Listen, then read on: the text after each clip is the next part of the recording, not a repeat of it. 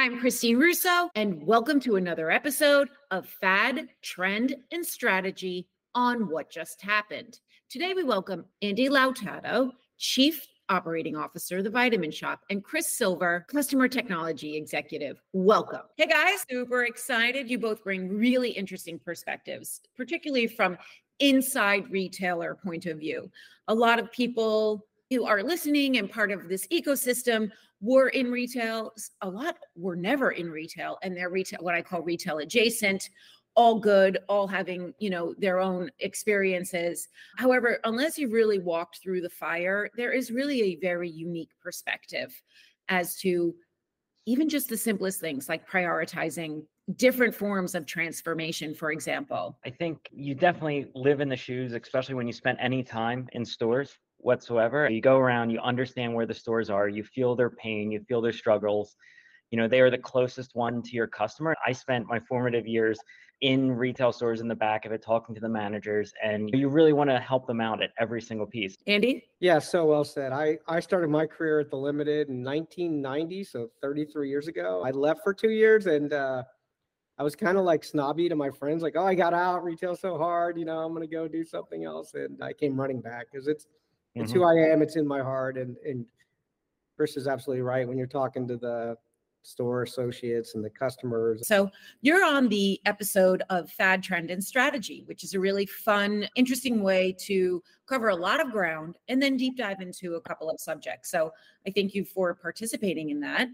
And the way it works is I will throw out a topic and you will provide your opinion on where it stands in the retail landscape or where you think it should and maybe retailers aren't embracing it so much, right? So, this is really a reflection on your educated opinions and thought leadership. I know that things are nuanced. I totally get it. You can have fads and trends under strategies, and you should. So, we are taking a simplistic approach. And then what I like to do is see what's exciting to us and then do a deep dive. So, here we go. Let's hit some topics. Sound good? Love it. Great. Awesome. Okay, here we go. Gamification. Andy, strategy. Chris. I agree. It's definitely a strategy. Now, here's one for you. I'm going to ask you building tech versus buying tech. So it's going to Oh. go build and then buy. Build. Andy, Strategy with an asterisk. Chris. I'm a buy person for the most part. Foundational things, it's a buy. So that's like one of the most heated things with brands as well. It's like you have brands that are just build everything, and then you have brands that are buy everything, and it's like a mix between the two. And to get the one to jump into the other, it's a it's a it's, it's- it's a deep conversation. How about buy? Chris, Strategy, Andy, Strategy. franchising. Chris, strategy, Andy. Strategy.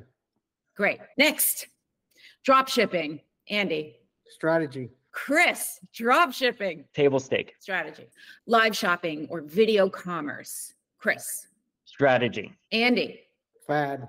Except for in China. Love it. first fad and it wasn't even a trend he went hard he went down he went fad okay cool mobile payment and i mean self-pay not in the kiosk so mobile payment on your phone in stores on your own device, right? on your own device Oh, like fad. fad Yeah, fad interesting nightmare. andy Trend. trend okay mm-hmm. We have a lot of grab and go in our business. I come in after the gym and grab a protein drink and a bar. Why not hit it with your own phone and, and be out of there, right? So that's what I'm thinking for that. Not yeah. 100% mm. exactly. The word omni-channel or the meaning of the word omni-channel which recently has been said as yes it's where we're at but it's an old word. And i'm like is it? I feel like is exactly represents exactly what should be happening right now. So the the i would like your opinion on the word omni-channel. Andy? Trend. killing me You're killing me. I see it You as a, you want to hear my why? Of course okay Yeah. All these buzzwords are trends, and whatever there's a trend, there's some journalists out there that'll come up with a new trend. I mean, omni, ma- many. That's the definition in the dictionary. Many channels, right? So now they're trying to say we're moving beyond three separate channels to one converged harmonized, seamless, whatever you want to say, and it'll get, you know, integrated. So it's a trend, whatever word we use. The real truth is customers need to shop how, when, and where they want, and it needs to be seamless and work the same. Chris, thoughts on that in that vein? I, I couldn't agree more. Honestly, it's like every, I, I feel like every other year you hear a new word get brought up and then everyone circles back to omni-channel. What are your thoughts on composable commerce? Chris? Trend. Andy? On the word or the actual concept? Good. The word is a trend, all words are trends, but the actual concept is a strategy. Yeah. Okay. How about headless? What are your thoughts on that? Andy? It's a fad. It's a horrible word. Chris? Great. Okay, let's dig into build versus buy. I think you guys are perfect for it because I think a lot of people would be kind of afraid to touch it, and we don't like fear on this show. There's pros and cons to both sides of it. There are trends, there are strategies.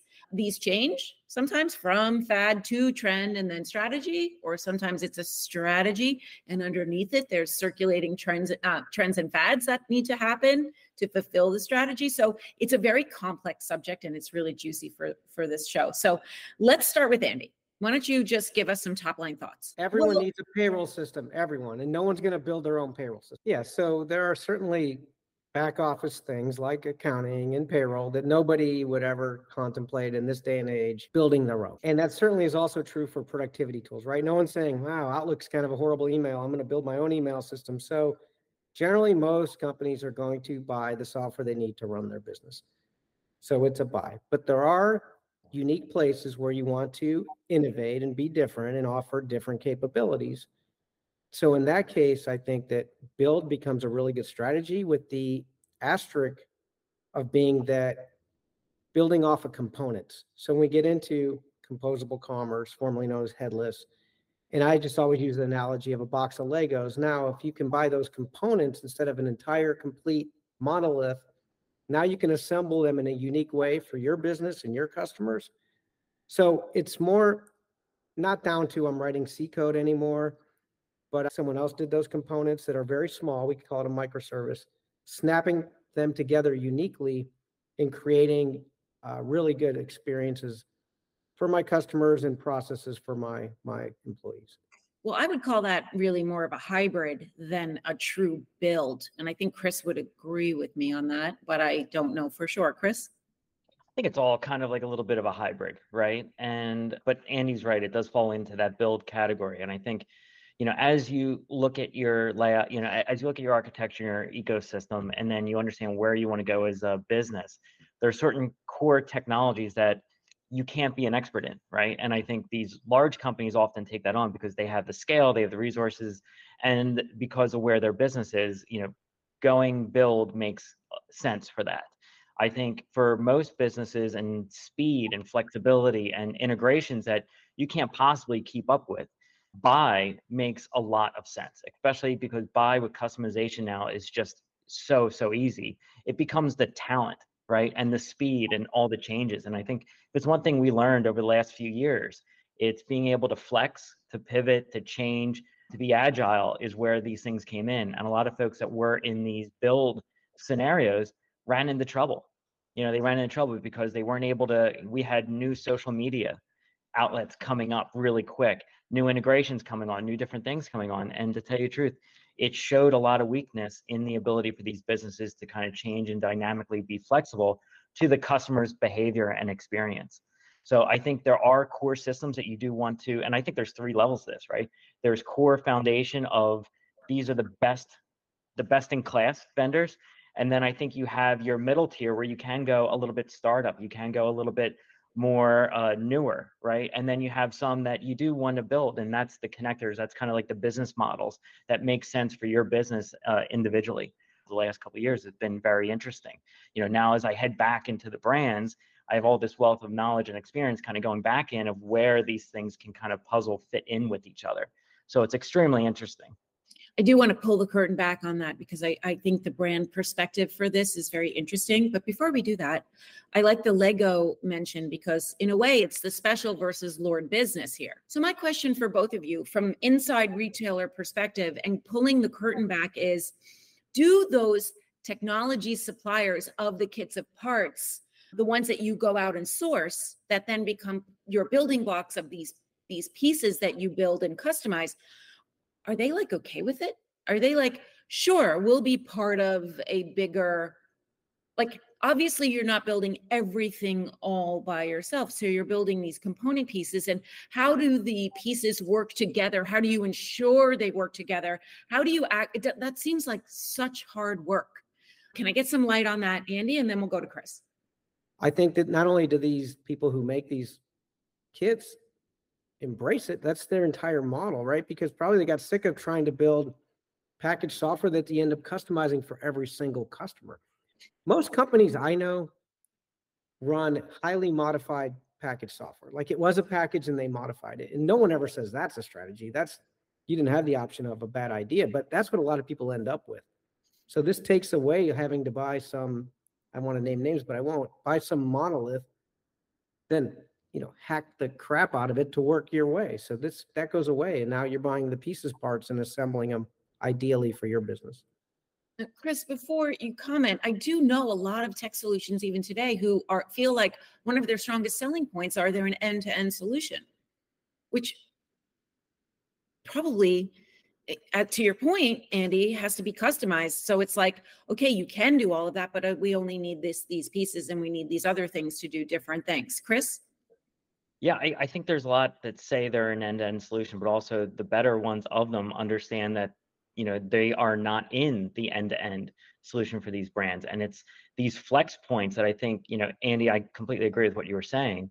It's the flex points that i think i've learned you know that's where things kind of matter. That's where customization that's where the brand comes in that's where these customization points and these points of where you want the flexibility to happen you know really kind of matter in this where you have your core foundational elements but then you have your flex points of when you do want to add a new channel. You know, when you do want to add a new in engagement item, a new message, a new different kind of touch point, you know, that's where the things do matter so that the brand can pivot and dynamically change to where their customers headed, you know, very, very quickly. And I think when I look at software, you know, there's foundational software you need to run the business. There's the core, right? But then there's the pieces that the individual groups and departments you need to give them control over right? Because different elements happen in their business that you need to be able to move dynamically. Otherwise, they go around you. So building in these flex points, building in these pivot points um, to dynamically change, I think that's extremely important. And that's the part that's a table stakes strategy that I'm using going forward because it's that keeps you safe, that keeps your environment moving forward in best practices. So you don't get yourself into trouble or locked in later on where you know these huge digital transformations that are organizational transformations come in and it uproots the business and really puts a damper on it. So it's flex points is what i love. And that's a trend word by the way.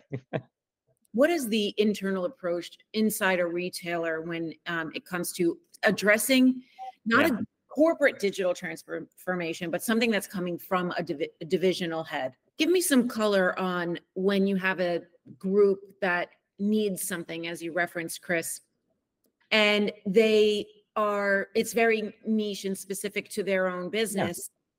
Yeah. How does that work? Are they out in the market looking for stuff? Are they approached and then they bubble it up? Is there like a year end, like, what do you guys want to accomplish next year? We'll go out and find it for you. I hope once a year is not the case for anybody because that's way too late if you're just going in a budget time and saying, what do you need? I prefer to have team members, you know, completely embedded in their team at all times, kind of running forward with it. But you know, we've seen even look at marketing teams, right? The emergence of these digital transformations last three to five years has taken it from from marketing teams that have been named after certain technologies to the way that we talk about them and implement them and, and drive new projects it's completely different it's now customer first and then backwards in where you know in the past it's been we are this product team. We are this product team. It doesn't happen that way anymore.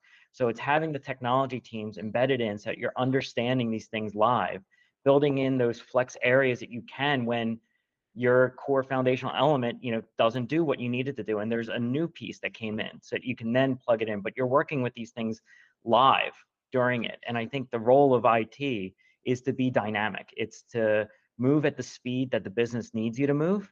And that involves me having team members embedded in those different groups and departments at all times feeling the same pain just like i talked i was in stores you know and i felt that 30 seconds as they were talking to the customers they were waiting on something to process you feel that pain so you don't want to do that having it embedded in makes you a partner makes you a partner internally and helps you really drive that transformation that innovation Andy? Yeah, so it it starts with your business strategy. And so, say you have a strategy. I'll use an example um, that we talked about earlier: dropship. So you have a strategy and say, I want to offer a broader assortment to my customers, so they don't leave my website, but I don't want to spend the money on inventory.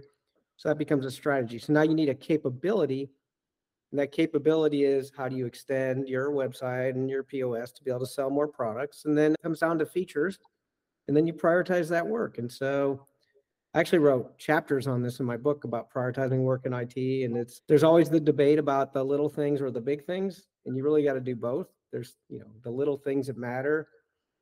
Tweaking like UX, for example, could be a big deal. So it's a small project, but a big project would be completely redesigning your cart and checkout. So, but yeah, it starts with a strategy. The strategy leads to a capability. The capability leads to features, and then the features lead to, in the agile world, stories, and then the work gets done you have just so I am hearing you guys correctly, you have opposing opinions actually. Then, because what Chris is describing is it's fluid and it's constantly being evaluated because there's this embedded tech constant feedback loop on what's happening, F- filling back the current priorities and defining new at all times.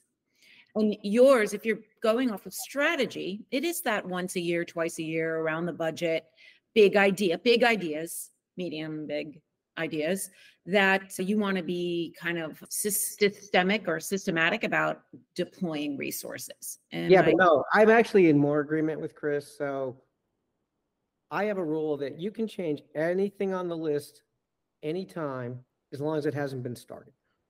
Once you start a project, you got to finish it because if you get halfway through, three quarters through, if you get 99% through and you put that on the shelf and start over, you wasted every dime. Mm-hmm. But I also believe that you should still have a long term vision and strategy that you're always updating. So it doesn't mean it's going to be right. They're never right. They're just, at least it's a direction you're going in. And as you get closer, you know, you pick the right roads to get there. So, no, right. we're always evolving, you know, reviewing ours, but one couple of my principles are stop starting and start finishing. So just doing fewer things and having a smaller list and, and getting them done and then moving on to the next thing. But no, it's about a framework of a strategy, but still um, adapting it on the fly. Fluidity within there. Okay. It's not locked and loaded. So it's it's it is similar. Okay. I want to ask you both your opinion on this because i don't think either of your experiences included this, but a lot of retailers have an innovation department now.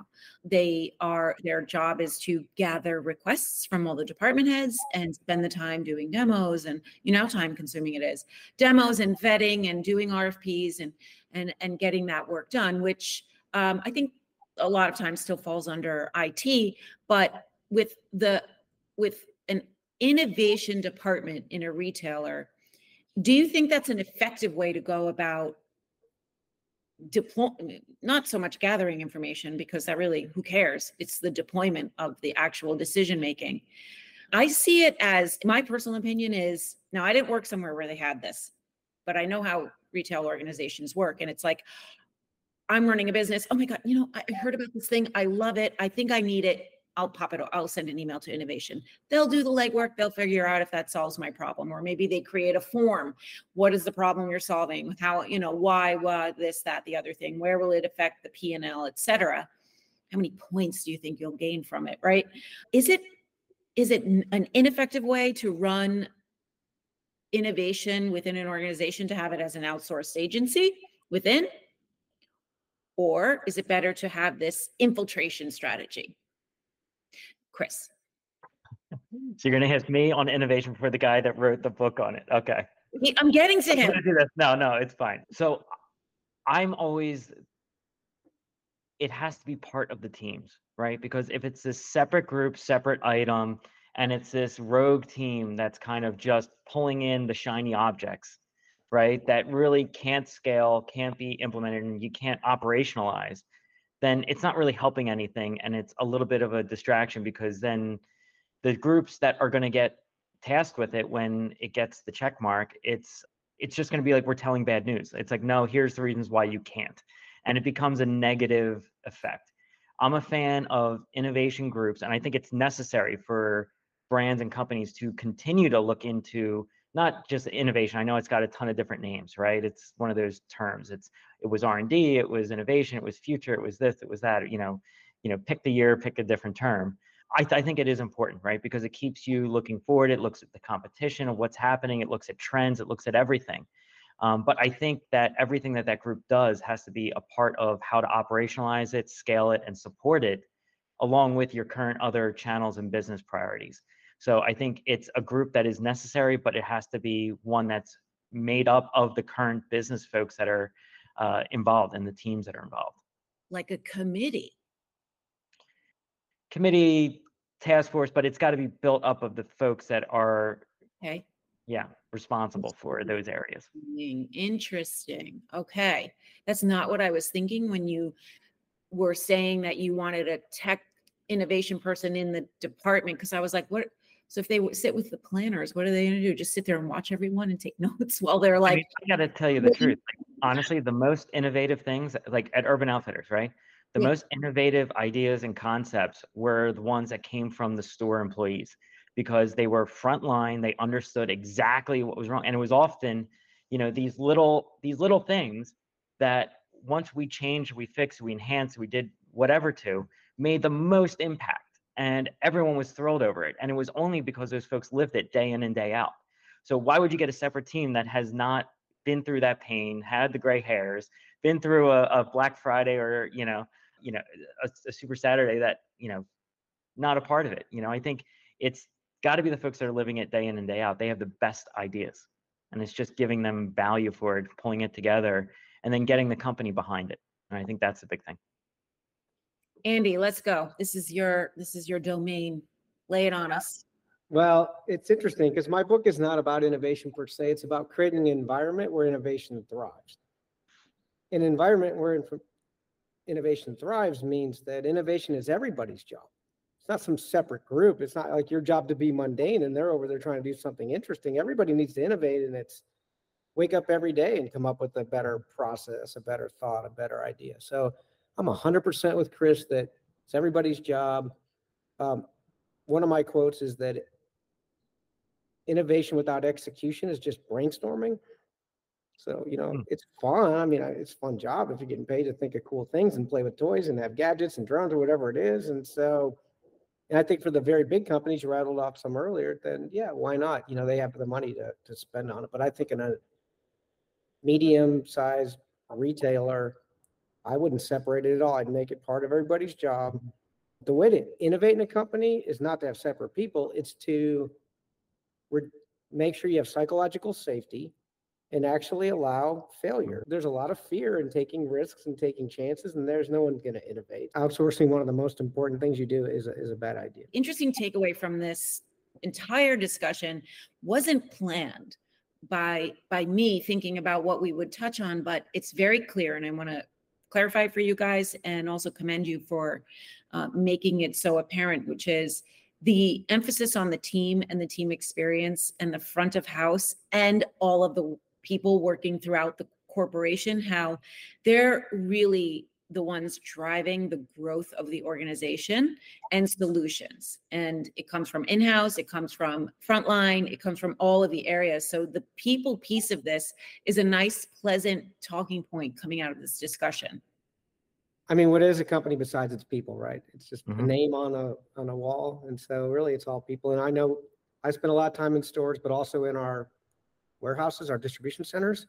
Mhm. And I did every single job in my distribution center, and I, I learned so much from that week that people would never tell me. Like at one point, we're asking the people on the floor to do math. They were having to multiply the 12 times how many cases. And so if they put away five cases at 12, they got to put a 60. And then you start doing 12 times 11, you know, it's been a long time since I learned all that math. And it's like, why can't the computer do math? Computers are good at that, right? And and I got an explanation, and the explanation was, well, sometimes they don't put away a whole case. So we designed it to allow them to enter the unit. So I asked the people on the floor, do you ever put away not a whole case? And they go, we never do that, never. so guess how long it took for the computer people to make it say put away four cases? It took them like an hour. You know, it was a really easy fix. And I worked here four years before that ever got surfaced, and I don't know if it ever would because they they're told here's your job. You put it away, you do the math, and you count. And guess how many times it was wrong? More often than not. Not I'm sorry, it's mostly right, but there's mistakes made, and then your inventory screwed up. And so those little things matter. And when you're in the store, when you're in the distribution centers, when you shop your own website, Mhm. you know, get the deliveries, you learn you learn all these things. So absolutely, you're absolutely right. It's about the people. For sure. Chris, you want to add anything? I mean, no, you're right. It's uh, listening is the big thing. Listening to the team, listening to the challenges, listening to it, getting close. You know, get the team out, let them go work in all the different areas of the business. Right. I think it's fascinating. That's how you build passion. It's how you build addiction. It's how you build loyalty in the brand. You know, I think that's huge. Well, I want to thank you guys. This was incredibly fun and also very enlightening. I learned a lot, which is always great. No, thanks for having us. Yeah. Thank you so much. It's really great seeing you both again.